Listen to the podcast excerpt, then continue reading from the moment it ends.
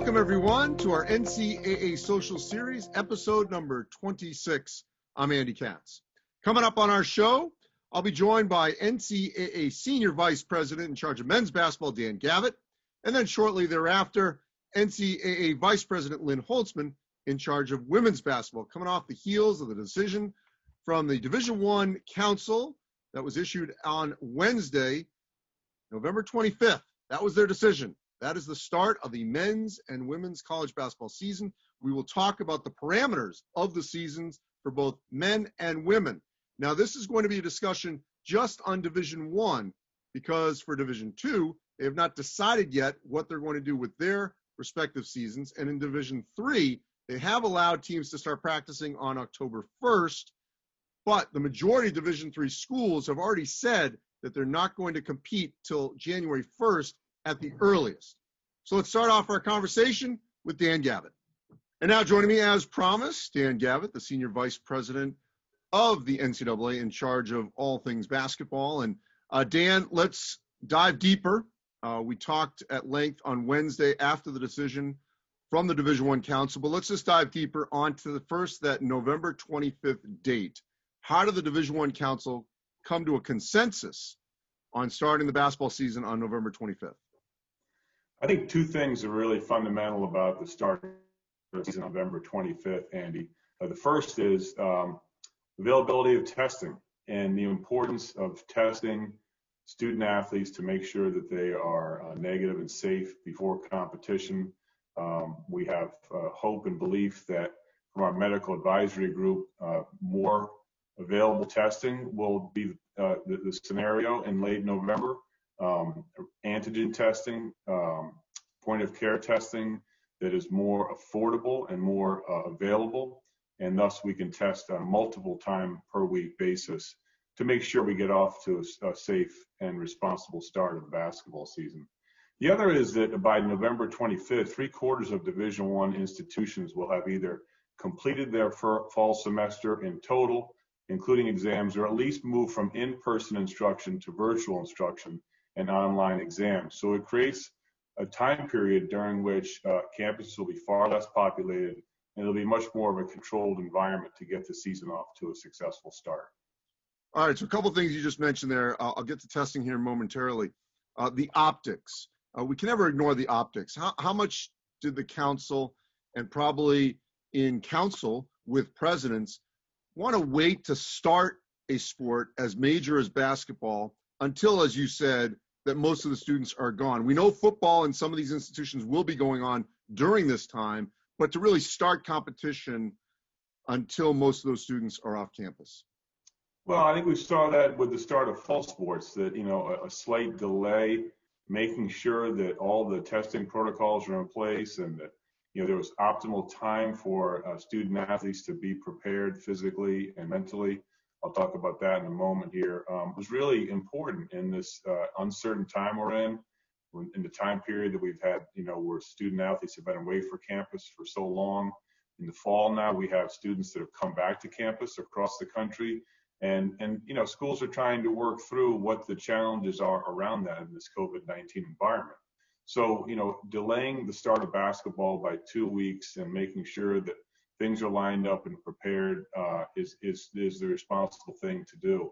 And you know, I mentioned um, you know making sure the student athletes are both ready physically and mentally. That was a pretty significant part of this package that I don't think has been recognized probably yet, um, but certainly coaches and student athletes do. And that is that uh, starting on Monday, uh, there'll be a ramp up of um, practice time going from eight hours to 12 hours per week for, for three weeks uh, of additional kind of conditioning um, and, and getting ready for the start of practice on October 14th. Athletic trainers and team physicians and coaches, you know, told us over the course of the summer that in many cases their student athletes weren't able to be on campus since early March, um, or those that were maybe didn't have the kind of time uh, to prepare physically and mentally for the start of the basketball season. So that that's part of this is as well, just making sure that teams are prepared to start what we think and hope will be a very successful season. Well, and to that point, Dan, I mean, a school like UCLA, I've talked to Mick Cronin. I mean, they weren't able to be on campus at all.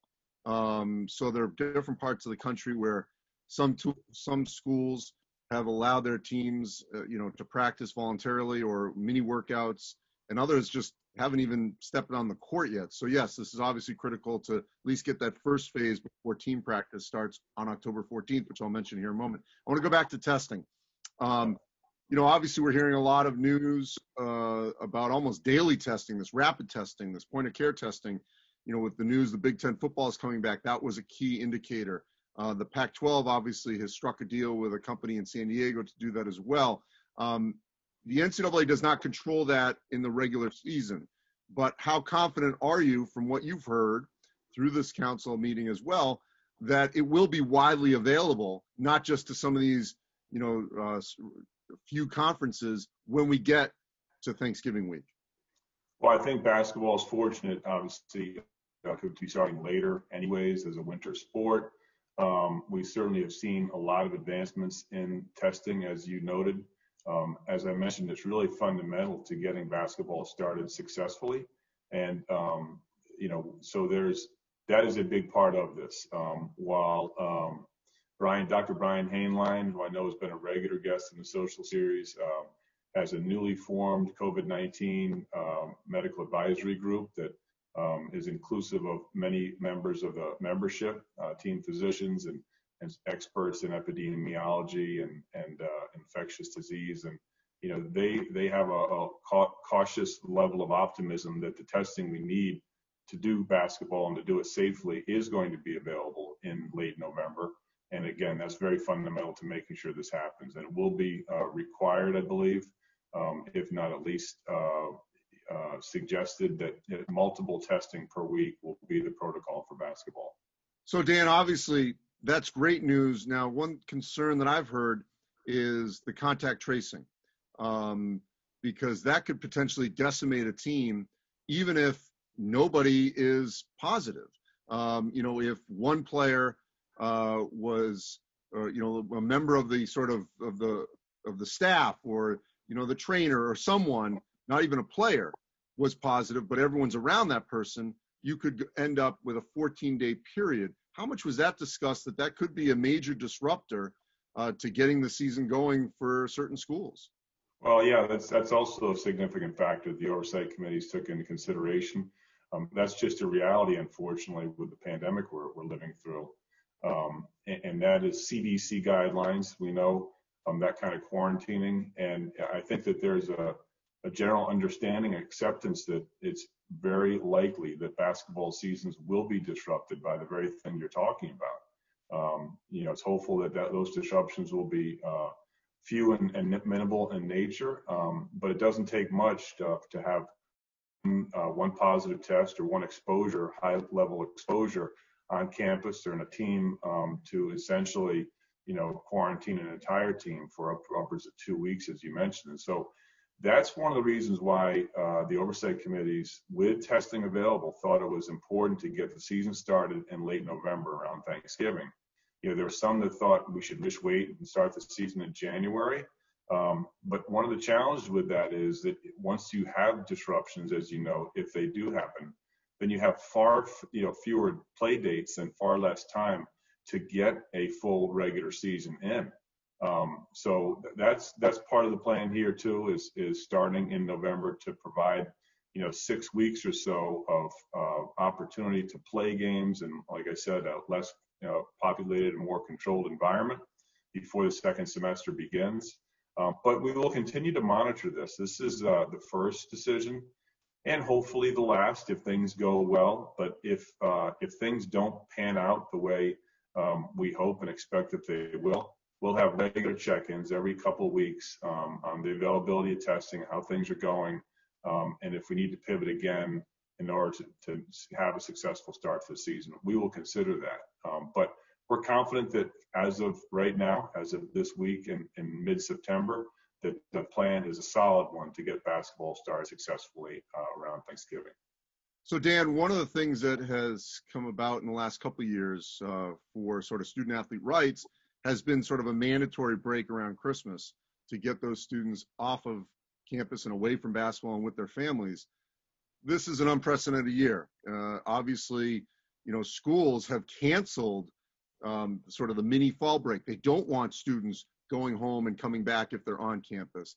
How much thought was get, put into that where, you know, that could be a major disruption uh, if players are allowed to leave and then come back and hope to restart uh, when you could run the risk of having what we just talked about, you know, a 14 day quarantine or someone being positive.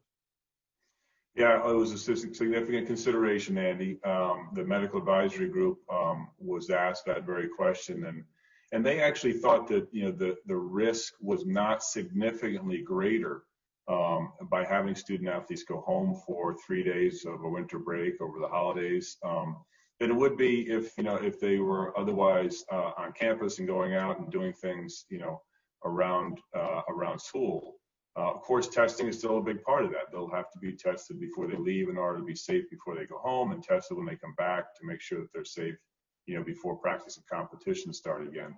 Um, but one of the things we, we, we did engage a lot with student athletes during this process. Um, thanks to Craig Robinson, the new executive director of the NABC, uh, who has formed a player development coalition of student athletes um, to get their uh, their voice heard and get their ideas of things that we're considering. The, the overwhelming feedback we got from those student athletes and, and others on the women's side um, was that, that that winter break was really important for you know for their mental health, for their families to get a break away from the game. And so we wanted to honor that, that legislation stays in place and schools and conferences will have to plan around that. You know, maybe it may be wise this year to, to add a couple of extra days after the holiday break before competition starts again. But I'm confident that our conferences and schools uh, can do that and will do that, um, you know, for the benefit and health and safety of the student athletes and everybody around the program. So one other thing, Dan, before we get into the season uh, and some questions related to that, uh, eligibility. This has come up obviously with fall sports where it's basically a write-off. You know, you can come back if uh, some of these fall sports happen and they only play four games or four matches or what have you. What kind of discussion was given to the winter sports, obviously notably basketball, about whether or not um, these athletes can get this year back if we know there's a minimum here of only 13 if hypothetically they only play 13 games this particular season? Yeah, great question, Andy. The council has not yet dealt with that for winter student athletes, including basketball. Uh, they are planning to do so at their October meeting. Uh, that timeline is still consistent with, with their discussion and consideration around those decisions for fall sports student athletes um, that happened in late August. So I think the goal of the council there is, you know, to have those decisions made before the season were to start, um, probably in, in, mid to late October, so the student athletes in basketball would know exactly what their um, what the situation was with eligibility and seasons of competition, so that they can make the best decision for them and for their families. All right, so let's deal with the parameters of the season. Um, the number of games, a little confusion here, and uh, you know I think when we say four less from 31 unfortunately in basketball because some play tournaments, some don't. Uh, let's try to simplify this for those coaches and tournament organizers out there about what you can do in men's basketball in terms of number of games this season. Yeah, so the maximum number of games was reduced by four.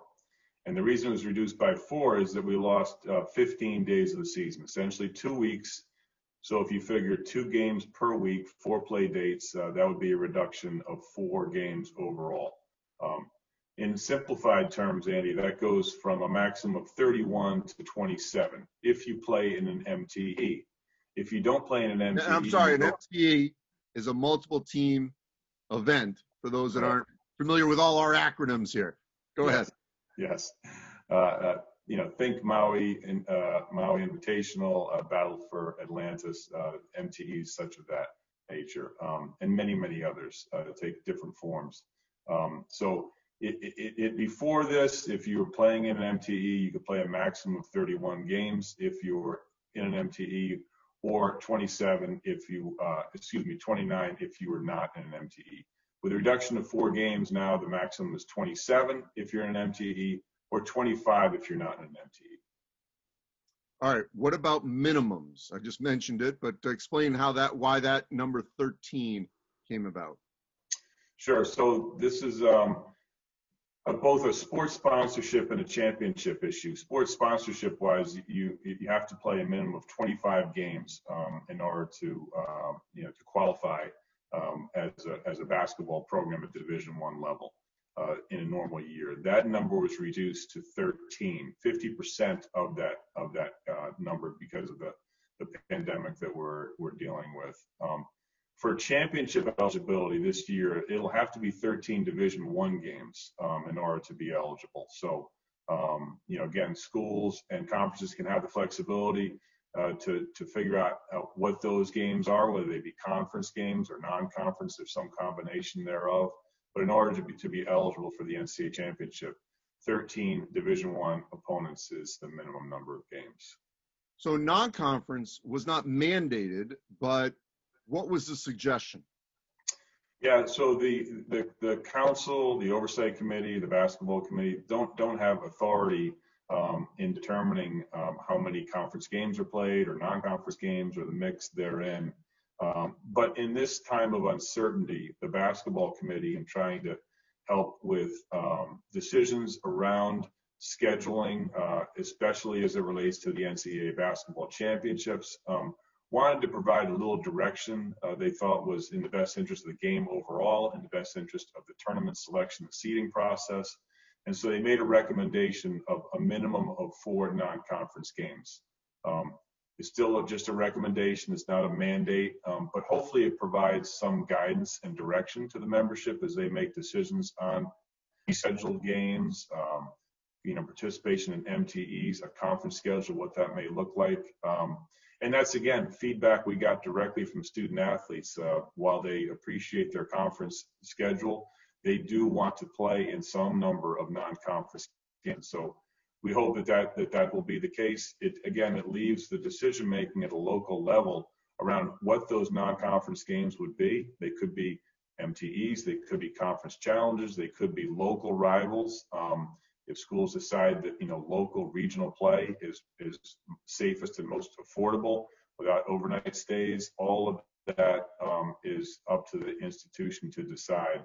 Uh, but hopefully, it'll include a minimum minimum of four non-conference games. All right, so here's what we know now, Dan. Uh, ESPN plans on holding all its events in Orlando some time frame between November 25th and, and Christmas. Um, the Gazelle Group and the Hall of Fame are looking at doing all their events at the Mohegan Sun.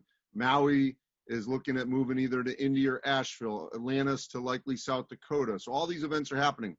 What happens if you have an event between November 10th and November 25th and you say, you know what, I can't find a date. I have this contract. Um, you know, I'd like to play my event between the 10th and the 25th. What's that process and maybe even the chance that there could be a waiver and appeal granted to try to squeeze it in during those 15 days? Well, there's always a waiver process, Andy, for um, you know for a competition that uh, that someone is interested in, in, playing before the first permissible date. Uh, so that waiver process is in place for this year. Um, but I have to say that the bar for uh, approval of an event like that or an individual contest will be very high. Uh, the decision to move the season back 15 days is based on, on medical guidance and the health and safety of student athletes and coaches and teams. So the rationale around why a contest should be, you know, could, it could be should be made before that date um, will will be challenged um, to you know to come up with a rationale for that. Um, the oversight committees uh, haven't yet uh, developed exact parameters upon which you know they would consider, but they have talked basically and generally about the fact that they're not going to be very supportive of, uh, of waivers to start the season earlier than November 25th. So Dan, this this feels like we're going backwards in a way of like sort of old school. October 14th. Used to be the 15th for the start of practice. And it feels to me, and I'm curious if you agree here, that non conference, then conference, and that there really won't be non conference once conference starts because everyone's going to sort of have those similar testing protocols. How much do you think that's what will happen that we'll have non conference section, then conference toward the tournament? I think that's very likely, Andy, um, because of the, the time period we're talking about, you know, from Thanksgiving until the start of the second semester in January. But I also think, and uh, and I think it's probably prudent uh, that conferences consider playing some conference games during that time period as well. Um, you know, maybe in a in a you know a creative way where you bring together several conference opponents. Uh, and, and play, you know, a little round robin for, you know, three, four, five days and, and get some games in that way before the holiday break. Um, and you may see other conferences that really just focus on their conference schedule for a variety of reasons, health, finances, um, and, and, you know, get some conference games in that way also. So we'll see. I know that, that you know, the council's action this week uh, certainly created a lot of um, work for a lot of people around the game that you know need to reimagine um, what the schedule may look like. Uh, but I think also a lot of schools and conferences were very much waiting on the council decision.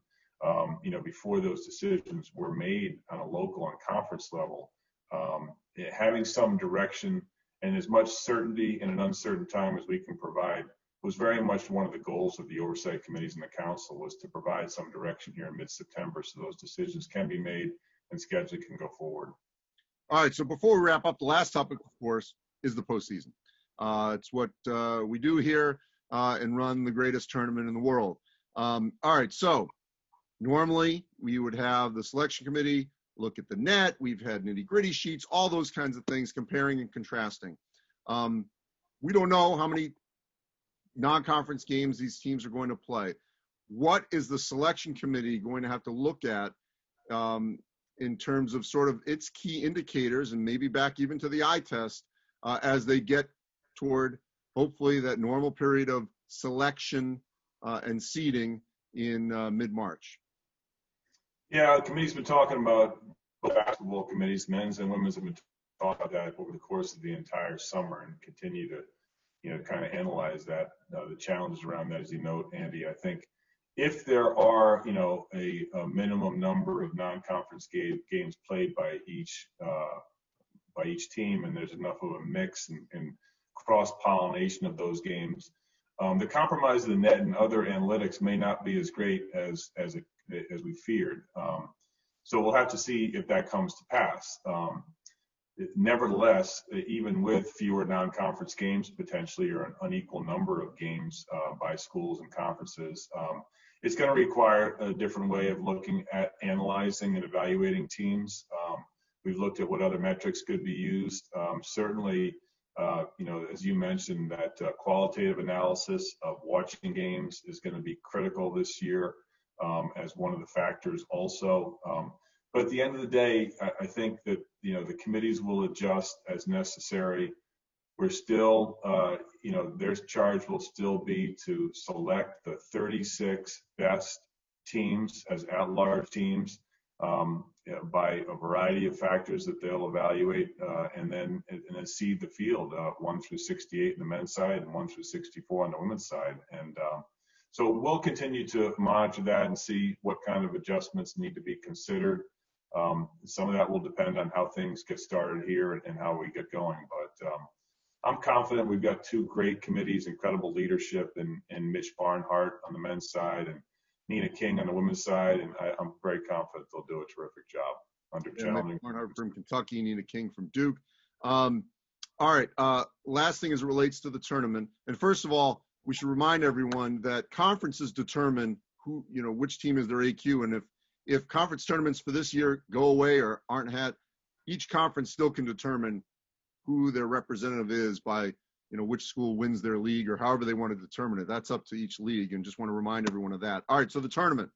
Um, you and I have talked many times about contingencies, and obviously Mark Emmert has mentioned that you know if we have to, we could bubble. All those things are still out there, but as we sit here in mid-September, what is still the plan in terms of the Final Four in Indy, April 3rd and 5, 68 team tournament uh, with with obviously you know eight sites down to four and then down to Indy.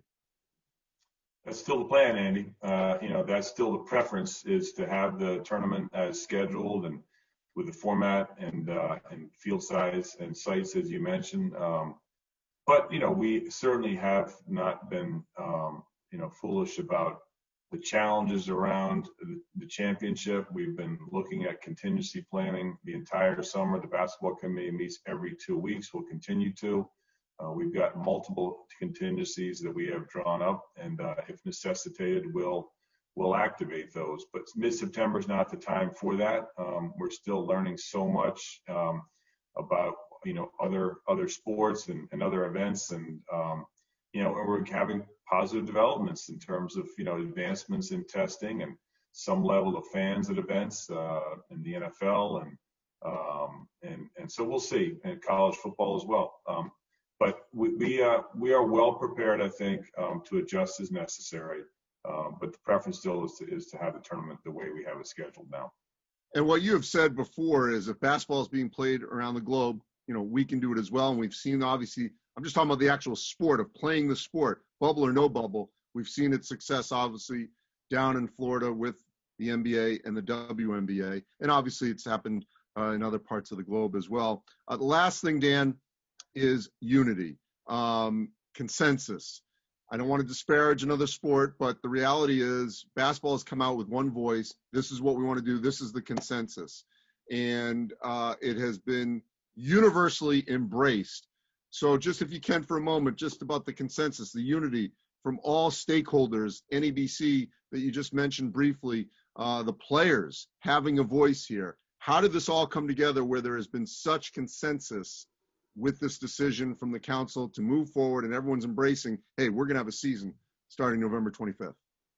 Well, I think basketball is fortunate in timing. You know, it is mid-September. We've had you know months now to you know to kind of watch, learn, and listen and and work together collaboratively. As you mentioned, you know, we've had great leadership uh, in the oversight committees. Judy MacLeod, the chair of the men's oversight committee. Lisa Campos, the chair of the women's oversight committee um, great leadership of the council with Grace Calhoun as the chair, um, our conference commissioners, uh, the NABC, Executive Director Craig Robinson, as I mentioned, uh, retiring, and, congratulations to Reggie Minton, the uh, Deputy Executive Director, uh, longtime friend and an incredible uh, leader in college basketball, Danielle Donehew from the WBCA, coaches, athletic directors, commissioners, certainly all 32 commissioners, as well as Lynn Holzman, our vice president of women's basketball, who's been an incredible leader throughout this entire process as well. Yeah, I, I think that we just, you know,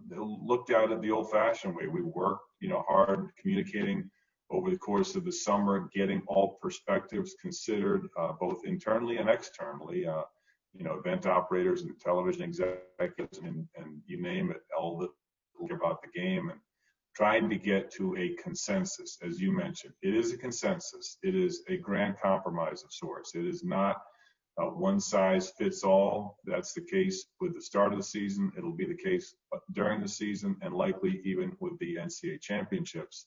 Um, you know, this is an unusual uh, year and season, uh, but it's going to be a great one. And I think the fact that we've been able to get to some consensus um, that makes sense um, and can start the season in a safe and responsible way is exciting and encouraging for the game. And uh, now we've still got a lot of work to do. Um, you know, we have to continue to monitor um, what uh, how, how, things develop with testing and, and how practice and, and, preparation of the court and uh, game operations uh, and those kind of advancements. But um, you know, I'm encouraged that uh, you know this the basketball community that is so great kind of came together and everyone kind of, you know, put in uh, a little bit, made a little compromise here and there, and we got to a place hopefully where there is unity and and a hope for a, a, a good start to the season uh, that will lead to a great finish to the season as well. Well, Dan, I appreciate it. Tremendous work. This is just step one. Now we got a plan, we got parameters, and uh, everyone's going to work hard to make this all happen. Uh, beginning with practice, official team practice on October 14th, the start of the season uh, on the on November 25th. Thanks, Dan. Stay safe. Thanks, Andy. Good being with you. Stay well. And now joining me, Lynn Holzman, NCAA Vice President in charge of women's basketball. Uh, Lynn, let's first deal with the consensus here, the unity that we saw from men's and women's basketball in coming out with when I say one voice, I don't mean one person speaking, but one voice in terms of, you know, one um, goal in mind, which is to have a season, have a tournament uh, from that Division One council meeting. How critical was it to hear that? I, think um, absolutely critical. You know, early on when we started this examination, uh, out of the gates, we started the two uh, oversight committees, both the men's and women's basketball oversight committees, started working together and collaboratively on this issue. Um, we recognized both internally and the leadership within those committees recognized how important it was for men's and women's basketball to be working um, along similar paths and then frankly coming together to determine what was best for collegiate basketball in Division One, and that's regardless of gender. So November 25th, from your vantage point, why did that date work for women's basketball to start its season? Well, it's a similar uh, reasons as as as we we have seen expressed um, even for men's basketball. When you look at over three quarters of our institutions, um, the data shows that a majority of students will be off campus at that period of time, so therefore mitigating some of the risk associated with launching the season at that time.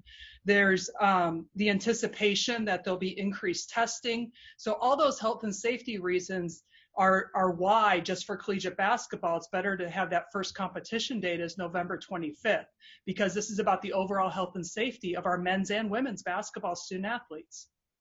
And so what went into the decisions about the maximum and the minimum number of games? Well, with the maximum number of contests, the reduction with um, 15 days essentially from the regular, normal November 10th first contest date and moving to the 25th essentially equates to about two games a week. And then, as you um, know that you have less days available to actually play the season, the oversight committees felt that it was appropriate to move forward and just reduce the max number of contests. I think there was very solid logic behind that and how and reasoning why they came to that conclusion.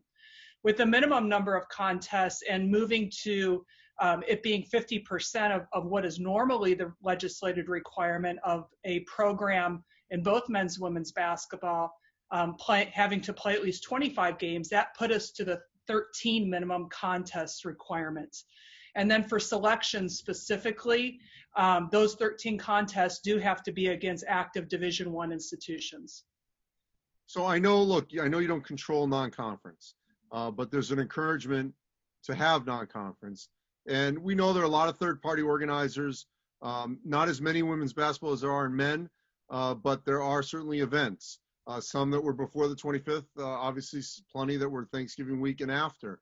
Um, what have you heard from other women's coaches, uh, network partners about trying to ensure that there will be non-conference games before conference play?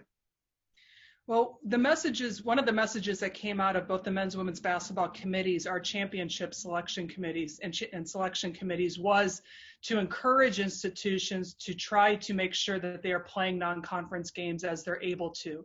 That allows for, if you will, cross-pollination and puts the committees in a better position to do their work relative to the selection seeding and bracketing when when the season shifts for these primarily for these health and safety reasons, it it may put people in a predicament or having to adjust and adapt. But the reasons that the um, the first competition date has been delayed are are very solid in that manner. So the response, whether it's a multi-team event or just a non-conference game.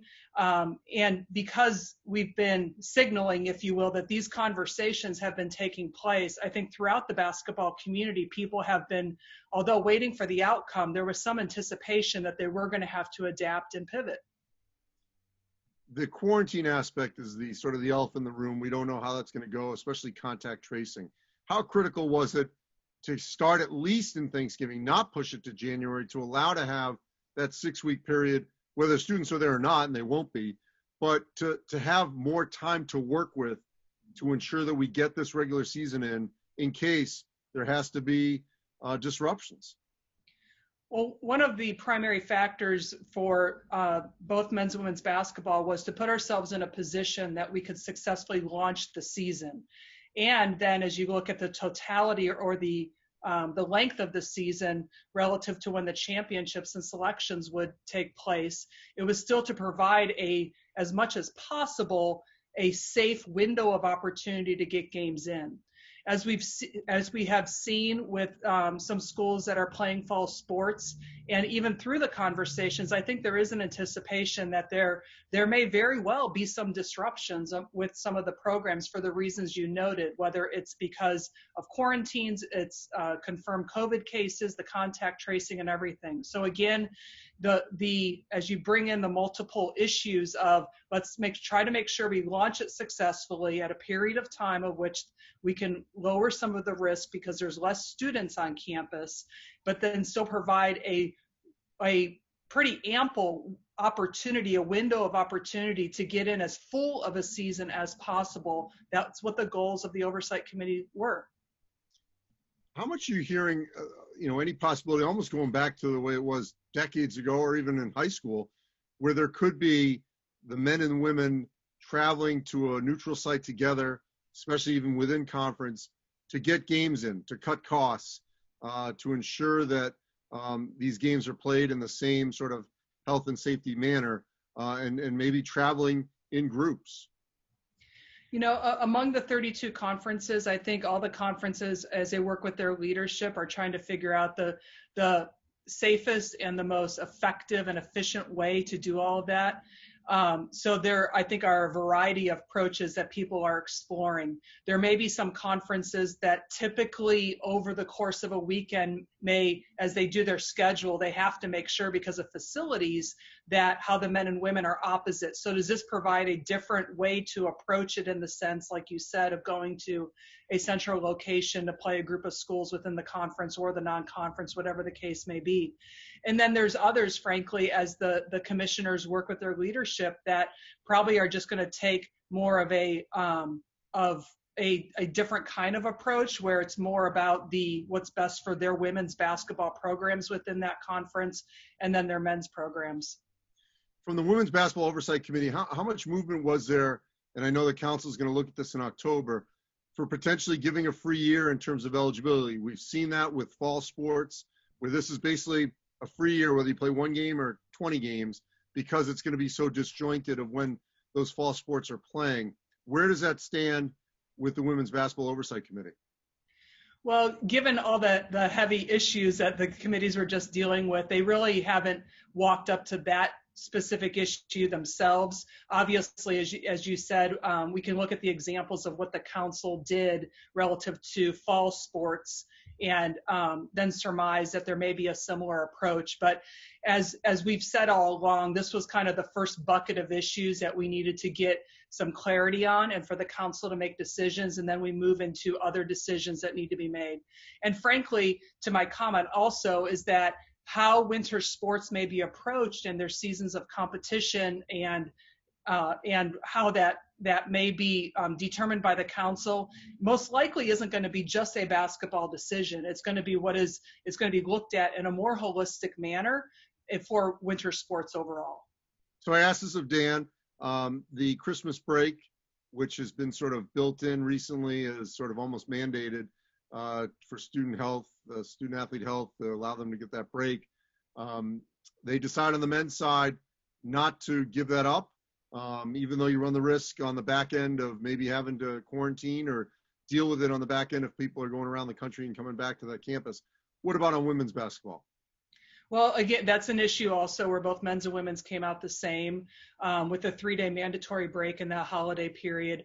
Um, and that is specifically Autonomy 5 legislation. So that's also a consideration here is that um, our Autonomy 5 institutions primarily are the ones that are subject to having to comply with that, while other schools have, have a chance to an opportunity to opt in if they so choose. That was a topic, though, that we did engage the COVID, the medical advisory panel on to get their perspective. And frank, and the message that came out of that, frankly, from the medical professionals was that it was about managing risky behavior And that could be regardless of whether a student athlete goes home or not, or stays on campus or whatever. The, the emphasis and the messaging that, that came out of that group when they reviewed this is that the, the, the foundational issue is that across the board, figure out how to manage risky behavior to mitigate risk. The tournament. Um, we've talked about this before, you and me and, and, and Nina King. Um, we fully expect it to happen. Uh, we're not even thinking of not happening. Uh, in terms of the dates, and the site in San Antonio and all that. Uh, at this juncture, what is the plan to ensure that the tournament happens with the same amount of teams, uh, at least at the same destination, let alone the lead up to it? As of today, we are planning and continue to plan to have our championship with the full field in of 64 teams and to have our women's final four in San Antonio and crown a national champion. Um, as things continue to unfold here relative to the pandemic and with health and safety being a priority, um, if if we have to pivot to make different decisions in order to ensure that health and safety, we will. But as of today, we are planning to have our women's final four in San Antonio and crown a national champion. All right, great to hear. And one last thing, Lynn the the optics, the visual of seeing the WNBA play and doing it successfully. The sport of basketball in the middle of pandemic. I know they're within their own bubble, but how much has that helped in getting the women's basketball on the college side going and saying, look, you can play this sport if you do it, you know, within the health and safety parameters. And I, and to your point, I think that's that was um, we were in a great position because both the WNBA and the NBA, seeing that they were able to play their season and what was learned from them moving into the bubble, and then as you consider moving and consider transferring that over to the collegiate space. Um, I mean, I think frankly, it, it, it's inspirational. It um, brought some positivity and optimism to our, our women's basketball community where they can see that we can successfully do that. It takes us um, thinking different and taking a different approach and how we continue to work uh, collaboratively and side by side with health officials and otherwise, but it is possible. So, if anything, I think it helped with the optimism and also uh, put us in a position to make a lot of the decisions that were just made by the council. Well, Lynn Holzman, we appreciate it. Uh, this is all great news as we head toward the uh, tip off on November 25th and then uh, on our way to crowning a men's and women's basketball champion uh, in, in early April. Appreciate it. Thank you. Thank you. And a thank you to Dan Gavitt and Lynn Holzman. And as always, you can go to ncaa.org slash social series where all our episodes, all 26 now, are archived as we've been discussing all the issues related to the pandemic, social justice. We are continuing this indefinitely every week here on Friday nights, where we debut the show on our NCAA social media platforms. Uh, and this topic of the college basketball seasons, we certainly will hit throughout the next couple of weeks at different points as we see it sort of formulate and the parameters for that continue to be basically put in place going forward. Appreciate everyone, the engagement we're seeing on this channel, on this show. We'll talk again next week. Stay safe, everyone.